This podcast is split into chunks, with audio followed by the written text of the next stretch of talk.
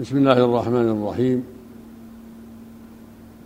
إن الحمد لله نحمده ونستعينه ونستغفره ونعوذ به من شرور أنفسنا ومن سيئات أعمالنا. من يهده الله فلا مضل له ومن يضلل فلا هادي له. وأشهد أن لا إله إلا الله وحده لا شريك له وأشهد أن محمدا عبده ورسوله. يا أيها الذين آمنوا اتقوا الله حق تقاته ولا تموتن إلا وأنتم مسلمون. يا أيها الناس اتقوا ربكم الذي خلقكم من نفس واحدة وخلق منها زوجها وبث منهما رجالا كثيرا ونساء واتقوا الله الذي تساءلون به والأرحام إن الله كان عليكم رقيبا. يا أيها الذين آمنوا اتقوا الله وقولوا قولا سديدا يصلح لكم أعمالكم ويغفر لكم ذنوبكم ومن يطع الله ورسوله فقد فاز فوزا عظيما. أما بعد فإني أشكر الله عز وجل على ما من به من هذا اللقاء بإخوة في الله عز وجل وأبناء كرام للتناصح والتواصي بالحق والتعاون على البر والتقوى وبيان عظم منزلة السنة في هذا الدين في, هذا في ديننا الإسلام. والرد على من كاد لها أو أنكرها أو طعن فيها. نسأل الله جل وعلا أن يجعل هذا اللقاء لقاء مباركا وأن يصلح قلوبنا وأعمالنا. وأن يهدينا جميعا صراطه مستقيم وأن يمنحنا الفقه في دينه والثبات عليه والنصح له ولعباده. كما أسأله عز وجل أن ينصر دينه ويعلي كلمته ويوفق ولاة أمر المسلمين لكل ما فيه صلاح العباد والبلاد وأن يصلح أحوال المسلمين في كل مكان ويصلح قادتهم ويولي عليهم خيارهم. وأن يعيدنا جميعا وسائر المسلمين من أسباب غضبه ومن حلول نقمه ثم أشكر إخواني القائمين على هذا النادي على هذا النادي على دعوتهم لي للكلام في السنة وبيان عظم شأنها وبيان الرد على من كاد لها أو أنكرها أو طعن فيها. من المعلوم أن الله جل وعلا بعث نبيه محمد عليه الصلاة والسلام بالكتاب العظيم والسنة المطهرة. فالقرآن العظيم هو الأصل الأول وهو المعجزة العظيمة لنبينا محمد عليه الصلاة والسلام الدائمة المستمرة. فيه الهدى والنور فيه الدعوة إلى كل خير والتحذير من كل شر. كما قال عز وجل إن هذا القرآن يهدي للتي هي أقوم قل هو للذين آمنوا هدى وشفاء. كتاب أنزلناه إليك مبارك ليدبروا آياته وليتذكر أولو الألباب. ويقول سبحانه وهذا كتاب أنزلناه مبارك فاتبعوه واتقوا لعلكم ترحمون. في آيات كثيرات بين فيها سبحانه عظم كتابه وأنه هدى للناس وبين أنه تبيان لكل شيء. كما قال عز وجل في سورة النحل ونزلنا عليك الكتاب تبيان لكل شيء وهدى ورحمة وبشرى للمسلمين. ففيه البيان والهدى لكل ما يحتاجه الناس. وفيه الرد على جميع الطرق الضالة. والمكائد التي يحكها الأعداء ففيه الهدى والنور وفيه الدلالة على كل خير وفيه الدعوة إلى مكارم الأخلاق ومحاسن الأعمال وفيه الرد على أنواع الملحدين والمجرمين وبيان أباطيلهم وضلالهم. ولكن إنما يختلف فهم الناس في ذلك. كما قال علي رضي الله عنه لما سئل قيل له هل خصكم النبي هل خصكم النبي صلى الله عليه وسلم بشيء دون الناس؟ قال علي رضي الله عنه لا. إلا فهما يعطيه الله من شاء من عباده. إلا فهما يعطيه الله من شاء من عباده في كتابه جل وعلا أو كما قال رضي الله عنه. فالمقصود أن أفهام الناس في كتاب الله وبسنة رسوله صلى الله عليه وسلم تتفاوت وتختلف. فمنهم من يعطى الفهم العظيم الصحيح ومنهم من يغلط في ذلك وينقصه الفهم.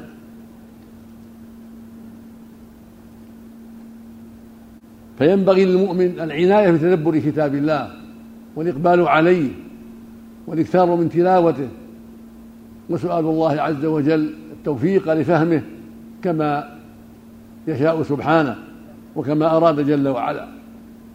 فالضراعة إلى الله في كل شيء أمر مطلوب.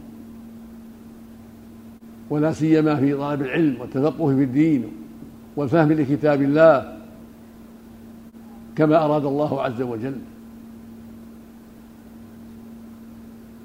ثم السنة هي الوحي الثاني والأصل الثاني. قد حفظها سبحانه كما حفظ كتابه العظيم. قال جل وعلا في سورة الحجر إنا نحن نزلنا الذكر وإنا له لحافظون. والذكر هو القرآن. كما قال عز وجل وأنزلنا لك الذكر تبين للناس ما نزل إليهم. والسنة تفسير للذكر وبيان لمعناه وإيضاح له فهي الوحي الثاني كما قال عز وجل والنجم إذا هوى ما ضل صاحبكم وما غوى وما ينطق عن الهوى إن هو إلا وحي يوحى. فسنة الرسول صلى الله عليه وسلم هي الوحي الثاني قد حفظها الله كما حفظ القرآن لأنها وحي من عنده جل وعلا لإرشاد العباد وتوجيههم إلى الخير وتعليمهم دينهم ولأنها تفسير لكتاب الله وبيان لما أجمل فيه من الأحكام والأخبار فهي تفسر القرآن وتبينه وتدل على معانيه وتوضح ما قد أجمل في ذلك كما قال جل وعلا وأقيموا الصلاة وآتوا الزكاة. فالرسول بين الصلاة وبين الزكاة وأوضحها وبين تفصيلها وقال صلوا كما رأيتموني أصلي. وهكذا بقية الأحكام جاءت السنة ببيان ما قد يخفى منها في كتاب الله عز وجل من أحكام البيع وأحكام النكاح والطلاق وغير ذلك. وهكذا ما أحل الله وما حرم من المآكل والمشارب والملابس وغير ذلك. ولهذا قال عز وجل وأنزلنا إليك الذكر لتبين للناس ما نزل إليهم. فهو المبين عن الله والمرشد إلى أحكامه سبحانه وتعالى.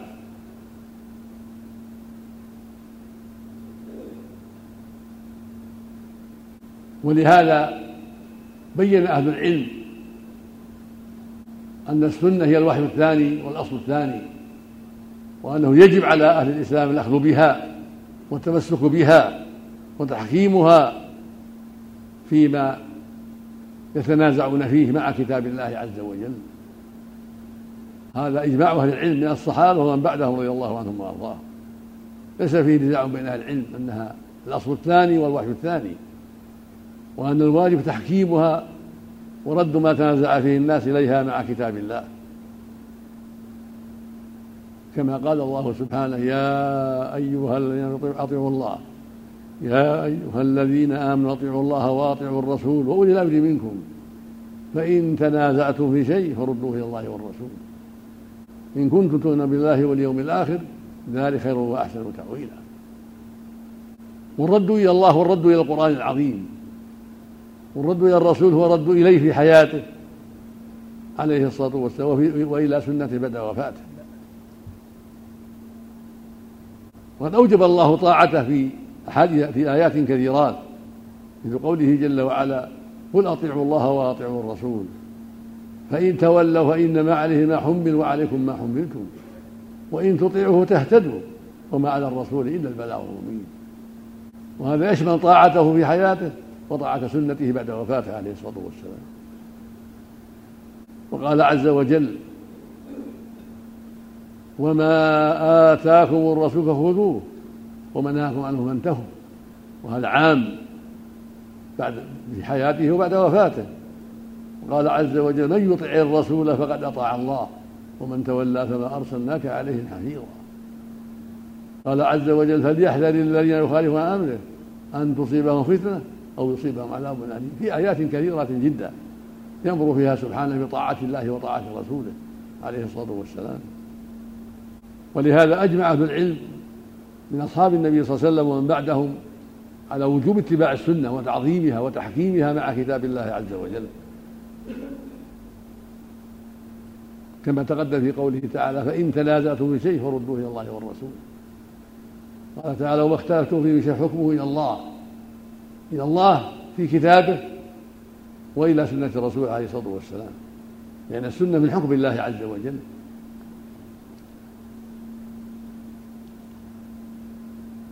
وقد تعرضت السنة لمكائد كثيرة. من الملحدين من اليهود والنصارى وغيرهم وممن ادعى الإسلام وهو على نهجهم وطريقهم فأنكروها وكذبوا على الرسول وأدخلوا فيها ما ليس منها من الموضوعات والمكذوبات فقيض الله لها أهل العلم النقاد من أهل العلم والإيمان من أهل الحديث الذين عمروا أوقاتهم بحفظها والعناية بها وكرسوا جهودهم لذلك ليلا ونهارا. حتى أبانوا ما وضعه الوضاعون وكذبه الكذابون. وحتى أبانوا أيضا ما وجد فيها من ضعيف. وبينوا أسباب ذلك. وأوضحوا السنة الصحيحة التي يجب الأخذ بها والتمسك بها. ونصير إليها. وممن جمع في ذلك الإمامان العظيمان أبو عبد الله البخاري وأبو الحسين مسلم الحجاج القشيري رحمة الله عليهما. وهكذا جمع غيرهما من أئمة الحديث كأبي داود والترمذي والنسائي وابن ماجه والإمام أحمد بن حنبل رحمه الله والإمام مالك رحمه الله والإمام الشافعي رحمه الله وهكذا الإمام الدارمي وهكذا جماعة آخرون جمعوا في ذلك. وميزوا ما صح عن رسول الله صلى الله عليه وسلم من غيره.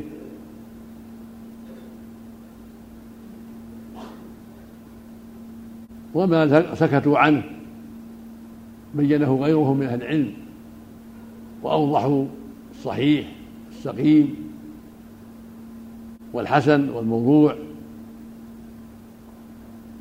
فمن أراد ذلك وجد في كتبهم الموجودة. وقد أوضح أهل العلم أن من أنكر السنة وزعم أنه لا حجة إلا في القرآن أنه كافر بالله لأنه مكذب لله ومكذب للرسول عليه الصلاة والسلام. الله جل وعلا أمر بطاعة الرسول صلى الله عليه وسلم واتباع ما جاء به. وحذر من مخالفته وأخبر أن طاعته طاعة لله فمن زعم خلاف ذلك فهو مكذب لله ومكذب للقرآن الكريم. وهكذا الرسول صلى الله عليه وسلم أوصى باتباع سنته وأخبر أنه أوتي القرآن ومثله معه. وأنكر على من على من أنكر سنته. وقال يوشك الرجل متكئ على أريكته يحدث بحديث من حديث فيقول بيننا وبينهم كتاب الله. ألا وإنما حرم رسول الله مثل ما حرم الله.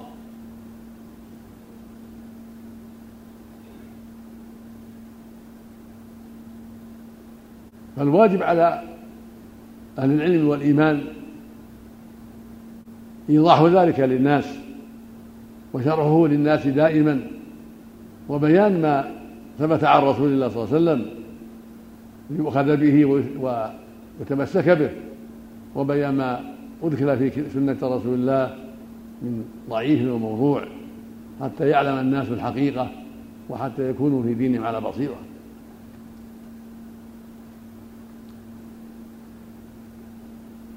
وقد ألف الناس ألف أهل العلم الموضوعات وفي الضعيف الكتب الكثيرة وألفوا في الرجال وبيان ثقاتهم من غيرهم ليعلم الناس الصحيح من السنة والسقيم منها والموضوع الضعيف على ضوء تلك الكتب والمعلومات التي بينها أهل العلم ودونوها.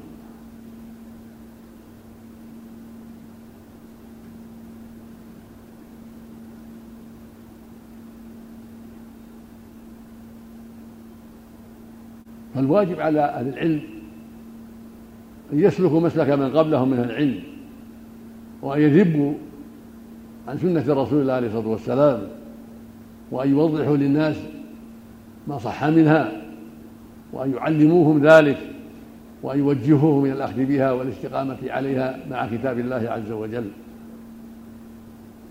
وأن يحذروهم من الذين يدعون إلى خلافها وينكرونها ويبين للناس أن هؤلاء ضلال كفار قد خالفوا الكتاب والسنة وضلوا عن سواء السبيل كما أنهم خالفوا إجماع أهل الحق من عهد الصحابة إلى يومنا هذا. من أين لنا أن نعرف تفاصيل ما شرع الله لنا في الصلاة والزكاة والصيام والحج والمعاملات والنكاح والطلاق وسائر شؤون الإسلام لولا السنة وبيانها.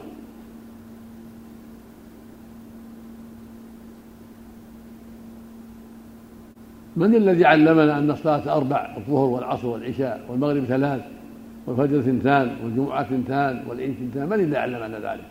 ليس في كتاب الله بيان ذلك. وإنما علمنا إياه الرسول عليه الصلاة والسلام. من الذي علمنا تفاصيل الزكاة ونصوب وبين لنا نصوبها وما يجب فيها ما يجب في الأموال. من من الذي بين تفاصيل الصوم وتفاصيل شؤون الحج وتفاصيل المعاملات البيع والشراء والإجارة والآلية والوديعة وغير غير ذلك من شؤون المعاملات. من الذي بين أحكام الأوقاف وأحكام الخصومات وأحكام الطلاق والنكاح وتفاصيل ذلك. من الذي بين تفاصيل الأطعمة وما يحل وما يحرم؟ من الطعام والشراب على وتعالى ما في كتاب الله عز وجل. فالسنة تفسر القرآن وتبين وتدل على معناه وتوضحه مجملة وتقيد مطلقة إلى غير ذلك.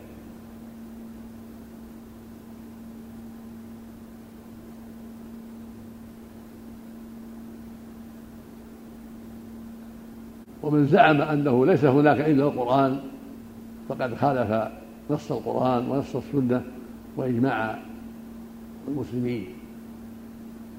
ومن كان بهذه المثابة فهو كافر بالإجماع.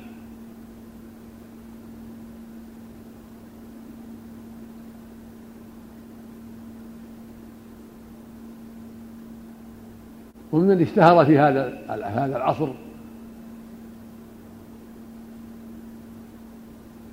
معمر القذافي رئيس حكومة ليبيا ورشاد خليفة المعروف في أمريكا ولهما أتباع وقبلهما ناس كثيرون. كل هؤلاء طريقهم واحد وبابهم واحد. كل من أنكر السنة وزعم أنه لا حجة إلا في القرآن فهو مخالف للإجماع ولنص الكتاب والسنة وكافر بالله ومخالف للدين. كائنا من كان سواء كان في العصر هذا أو في العصور الماضية. فلا ينبغي للعاقل أن يغتر بهؤلاء وما كتبوه أو أذاعوه فكله باطل. وأمر السنة واضح في كتاب الله.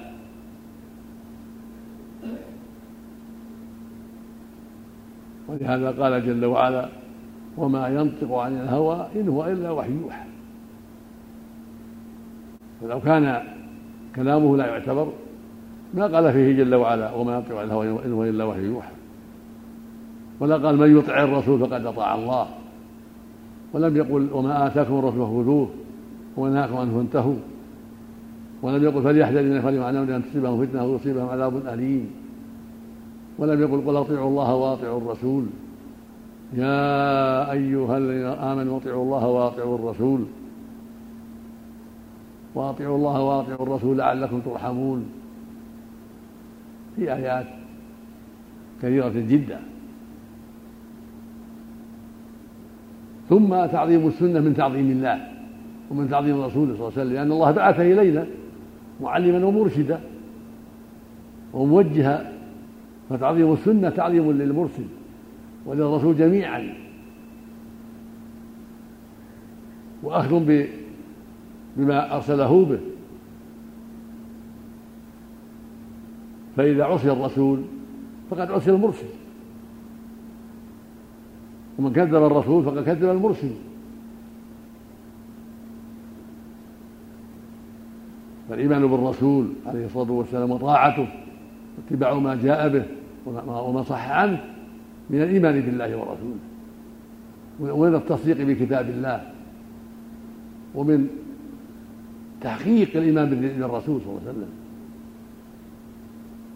فكيف يكون مؤمنا به من لا يتبعه؟ ولا يأخذ بقوله؟ ولا يحتج بفعله؟ بل ينبذه وراء الظهر؟ كيف يكون مؤمنا به؟ إنما يؤمن بالله من صدق الله. واتبع ما جاء به رسوله صلى الله عليه وسلم. وإنما يكون مؤمنا بالرسول صلى الله عليه وسلم من صدقه واتبع ما جاء به واهتدى بهداه ووقف عند الحدود التي حدها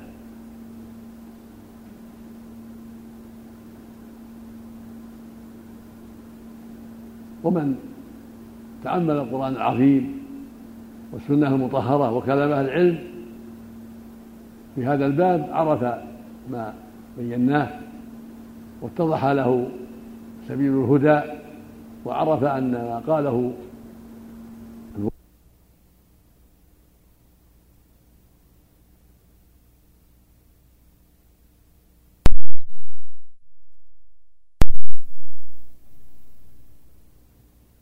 صاروا بهذا كافرين بما جاءت به الرسل.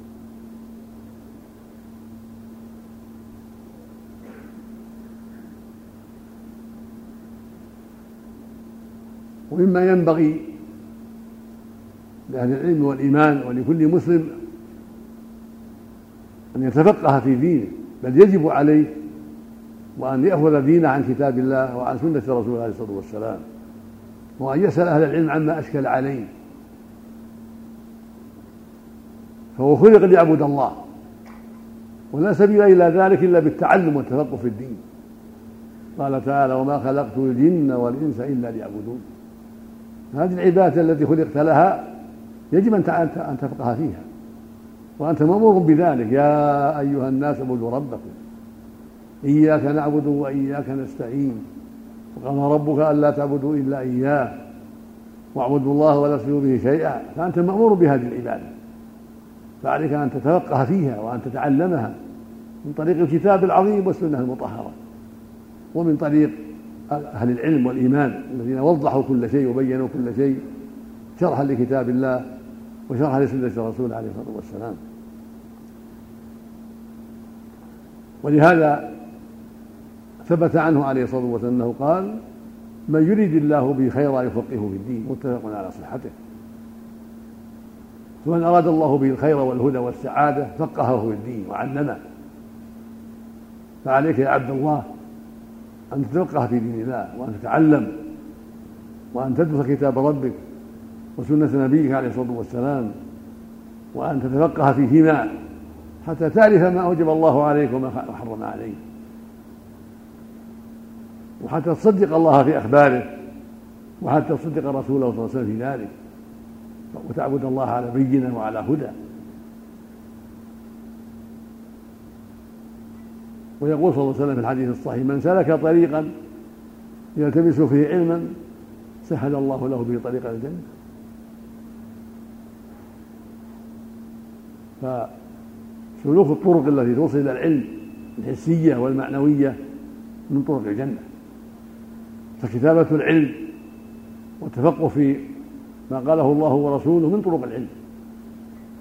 وسؤال أهل العلم عن ذلك من طرق العلم. فاسألوا أهل الذكر إن كنتم لا تعلمون. والسفر إلى العالم للتعلم من طرق العلم والذهاب إليه في حيه أو في مسجده من طرق العلم ومراجعة الكتب من طرق العلم. فطالب العلم يسعى جاهدا في تحصيله من الطرق التي بينها الله وبينها رسوله عليه الصلاة والسلام وأوضحها أهل العلم. وقد أمر الله وقد شرع الله الرحلة في طلب العلم. حتى ارتحل موسى في طلب العلم إلى الخضر. وارتحل بعض الصحابة إلى مصر والشام لطلب العلم. وارتحل العلماء من المشارق والمغارب في طلب العلم. وهكذا في زماننا وفي عصرنا يجب على طالب العلم أن يسلك مسلك العلماء في طلب العلم والتفقه في الدين. والرحلة في طلب العلم إذا احتاج إلى ذلك. وسؤال أهل العلم عما أشكل عليه. والتماس. أهل العلم أينما كانوا في أحيائهم ومساجدهم وبلدانهم للسؤال عما يهم المؤمن وعما يحتاج إليه. كما يقول سبحانه فاسألوا أهل الذكر إن كنتم لا تعلمون. خرج أبو داود وغيره عن جابر رضي الله عنه رجلا شج فاستفتى جماعة قومه هل يغتسل أو يتيمم؟ فأمروه بيغتسل وقال لا نرى لك عذرا في التيمم. فاغتسل فتألم جرحه وصار سببا لموته. قال صلى الله عليه وسلم قتلوه قتله الله قتلهم الله. ألا سألوا؟ إذ لم يعلموا. إنما شفاء العي السؤال. وإن كان في سنده اختلاف لكن له طرق. والمقصود أن شفاء العي هو الجاهل السؤال. والإنسان إذا جرح يعصب على كما في الحديث لما كان يكفيه أن يحسب على جرحه خرقة ثم يمسح عليها ويغسل بقية جسده. فلا يخاطر. ويجعل الجرح جبيرة ويمسح عليها وإذا لم يتيسر ذلك غسل صحيح وتيمم عن الجريح إذا لم يتيسر وضع العصابة والجبيرة. ولا يخاطر فالمقصود أن العيد شفاؤه السؤال.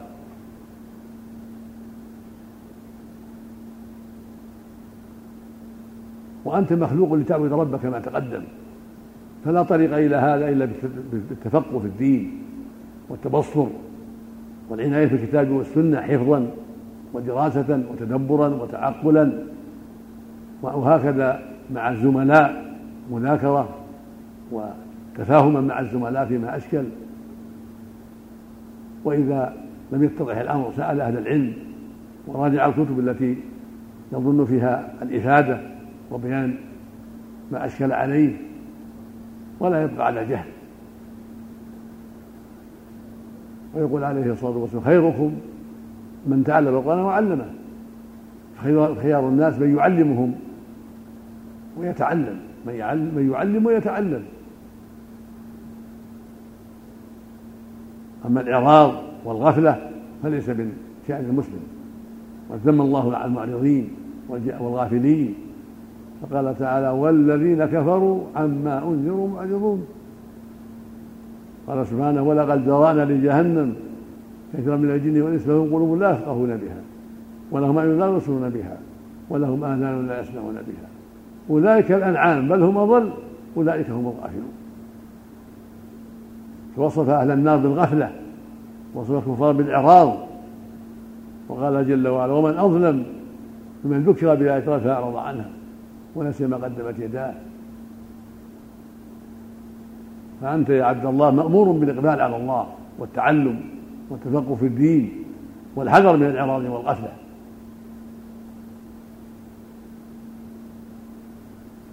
وهكذا التواصي بالحق والتناصح. واجب على أهل الإسلام أن يتناصحوا وأن يتعاونوا بالبر والتقوى وأن يتواصوا بالحق. هذا يوصي أخاه وهذا يوصي أمه وأخته ويوصي عمه وأباه ويوصي زميله ويوصي المسلمين بحسب ما عنده من العلم. كما قال جل وعلا وتعاونوا على البر والتقوى. قال سبحانه والعصر. إن الإنسان لفي خسر إلا الذين آمنوا وعملوا الصالحات وتواصوا بالحق وتواصوا بالصبر. وقال النبي صلى الله عليه وسلم الدين النصيحة. لمن يرى قال لله ولكتابه ولرسوله ولأئمة المسلمين وعامتهم خرجه مسلم في الصحيح. وقال جرير بن عبد الله وقال جرير بن عبد الله البجلي رضي الله عنه بايعت النبي صلى الله عليه وسلم على إقام الصلاة وإيتاء الزكاة والنصح لكل مسلم. وقال أيضا عليه الصلاة والسلام لا يؤمن أحدكم حتى يحب على فيه ما يحب نفسه.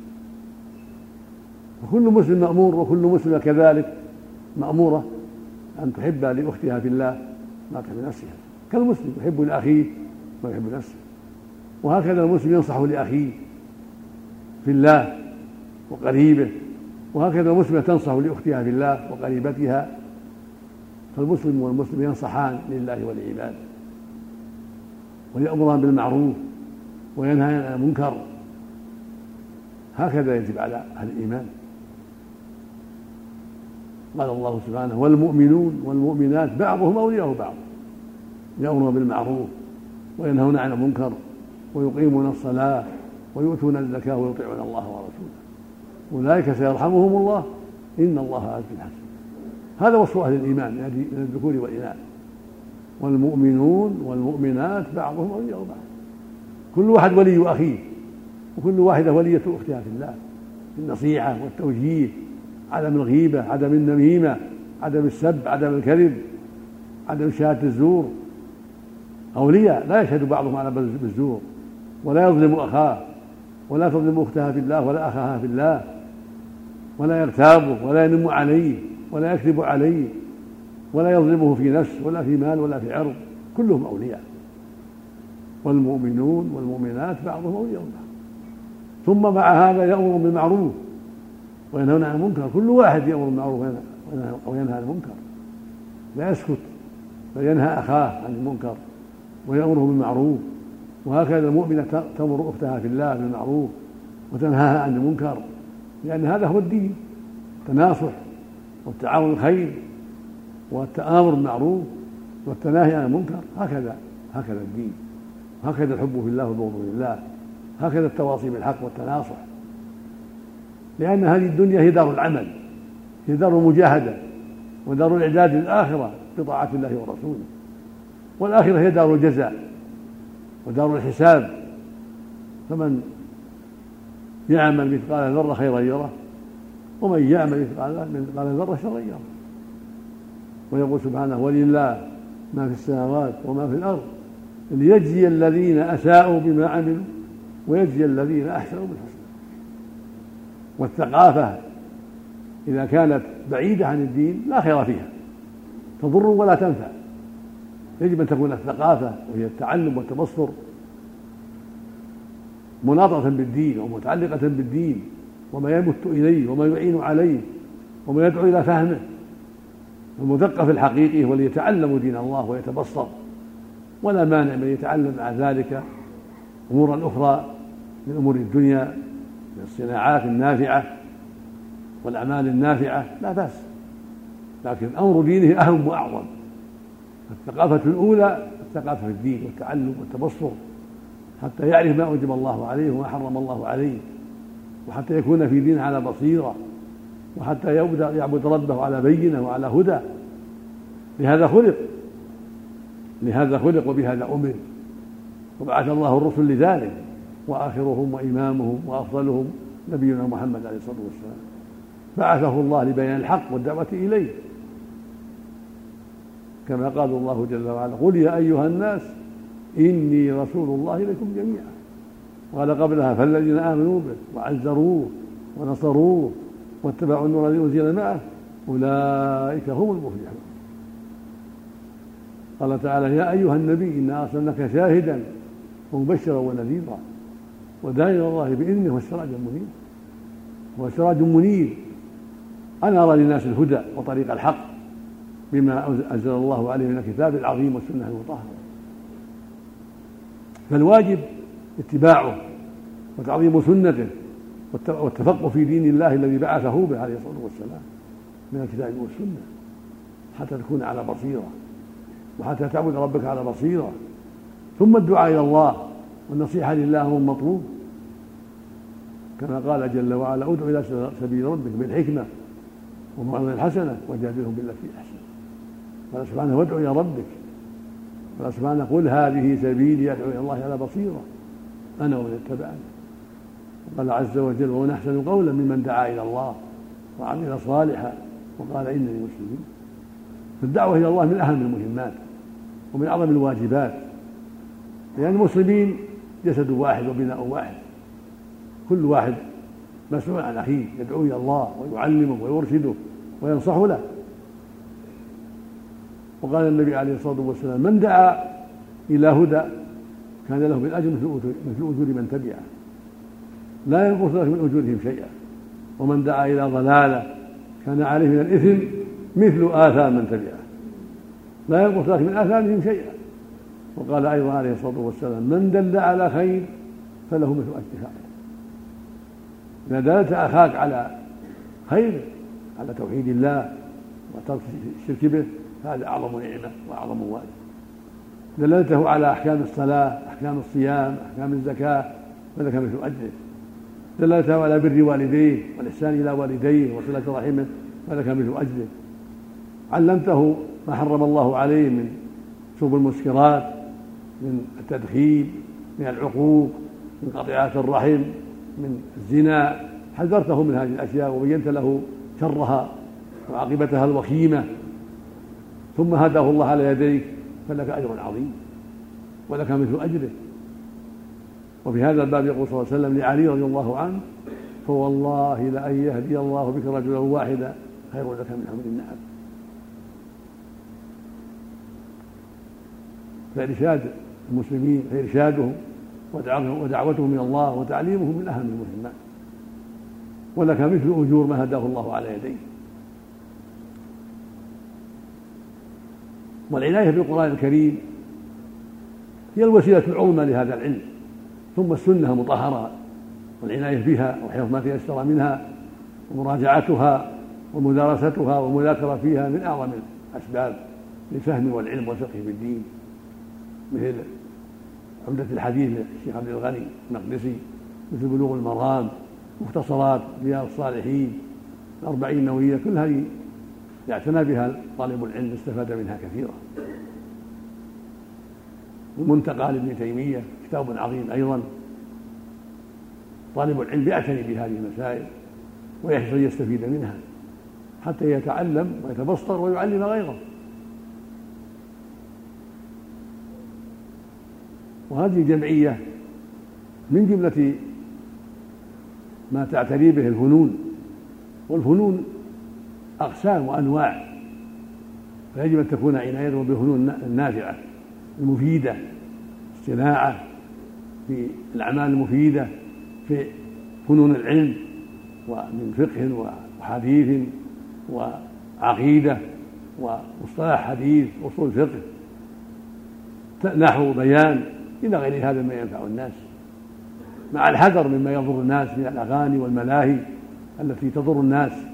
وتفسد قلوبهم وتدعوهم إلى إلى النار. يجب على هذه الجمعية والقائمين عليها أن تكون لهم همة عالية ورفيعة بأن يحرصوا على أن تكون نافعة للمسلمين في ثقافتهم الإسلامية وفي الفنون النافعة لهم في دينهم ودنياهم مع الحذر مما حرم الله من سائر المعاصي ولا سيما الأغاني التي تمرض القلوب وهكذا الآلات الملاهي مع ذلك. فقد قال الله عز وجل ومن الناس من يشتري له الحديث يضل عن سبيل الله بغير علم ويتخذها هزوا أولئك لهم عذاب مهين. وله الحديث قال أكثرها العلم إنه الغناء وإذا انضاف إليه آلات الملاهي من العود والكمان والموسيقى وغير ذلك صار الأمر أشد وأخطر قد حكى غير واحد. إجماع في العلم على تحريم ذلك إذا انضم إلى الغنى ما يعد من آلات الله فينبغي العناية بالشعر العربي والأشعار العربية التي تدعو إلى مكارم الأخلاق والجود والكرم والشجاعة وإكرام الضيف والإحسان إلى الفقراء والمساكين والجهاد في سبيل الله. وتعليم العلم إلى غير هذا من الأشعار العربية وعلى اللحن العربي وأن تنزه عما يدعو إليه أصحاب الخلاعة والمجون.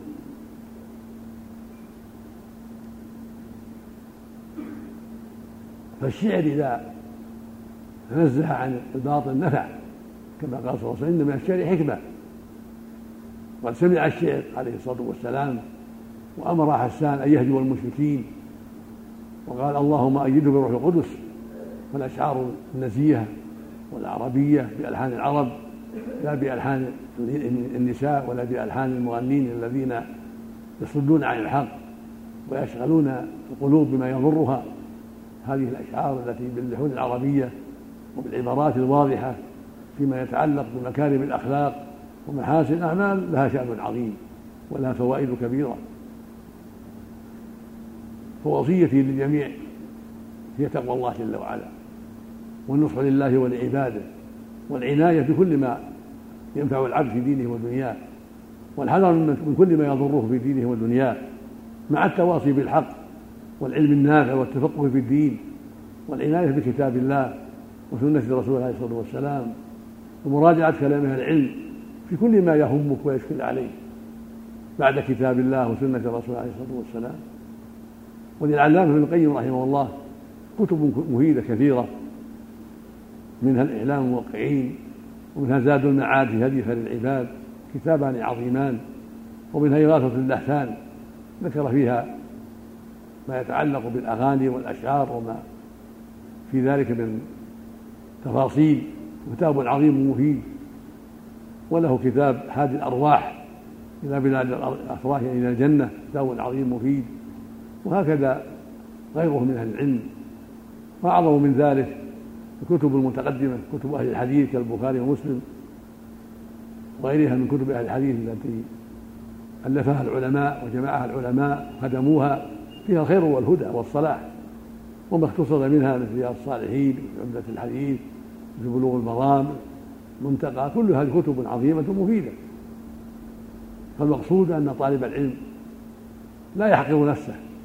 ولا يتساهل بل يطلب العلم من معادنه ويجتهد في العناية بالقرآن والسنة ويحفظ ما تيسر من ذلك ويذاكر في في ذلك مع زملائه وغيرهم ويسأل أهل العلم عما أشكل عليه حتى يكون على بينة وعلى هدى وعلى بصيرة فيما خلق له من طاعة الله وعبادته. وأسأل الله عز وجل بأسمائه الحسنى وصفاته العلى أن يوفقنا وإياكم جميعا لما في رضاه.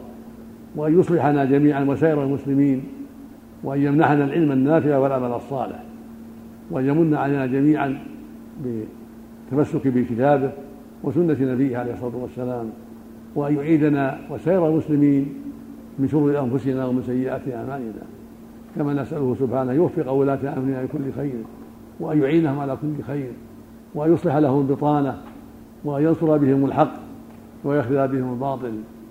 كما أسأله عز وجل أيضا أن يصلح جميع ولاة أمر المسلمين في كل مكان وأن يهديهم صراطه المستقيم وأن يمنحهم الفقه في الدين وأن يوفقهم لتحكيم شريعة الله في عباد الله. إنه جل وعلا جواد كريم وصلى الله وسلم على نبينا محمد وعلى آله وأصحابه.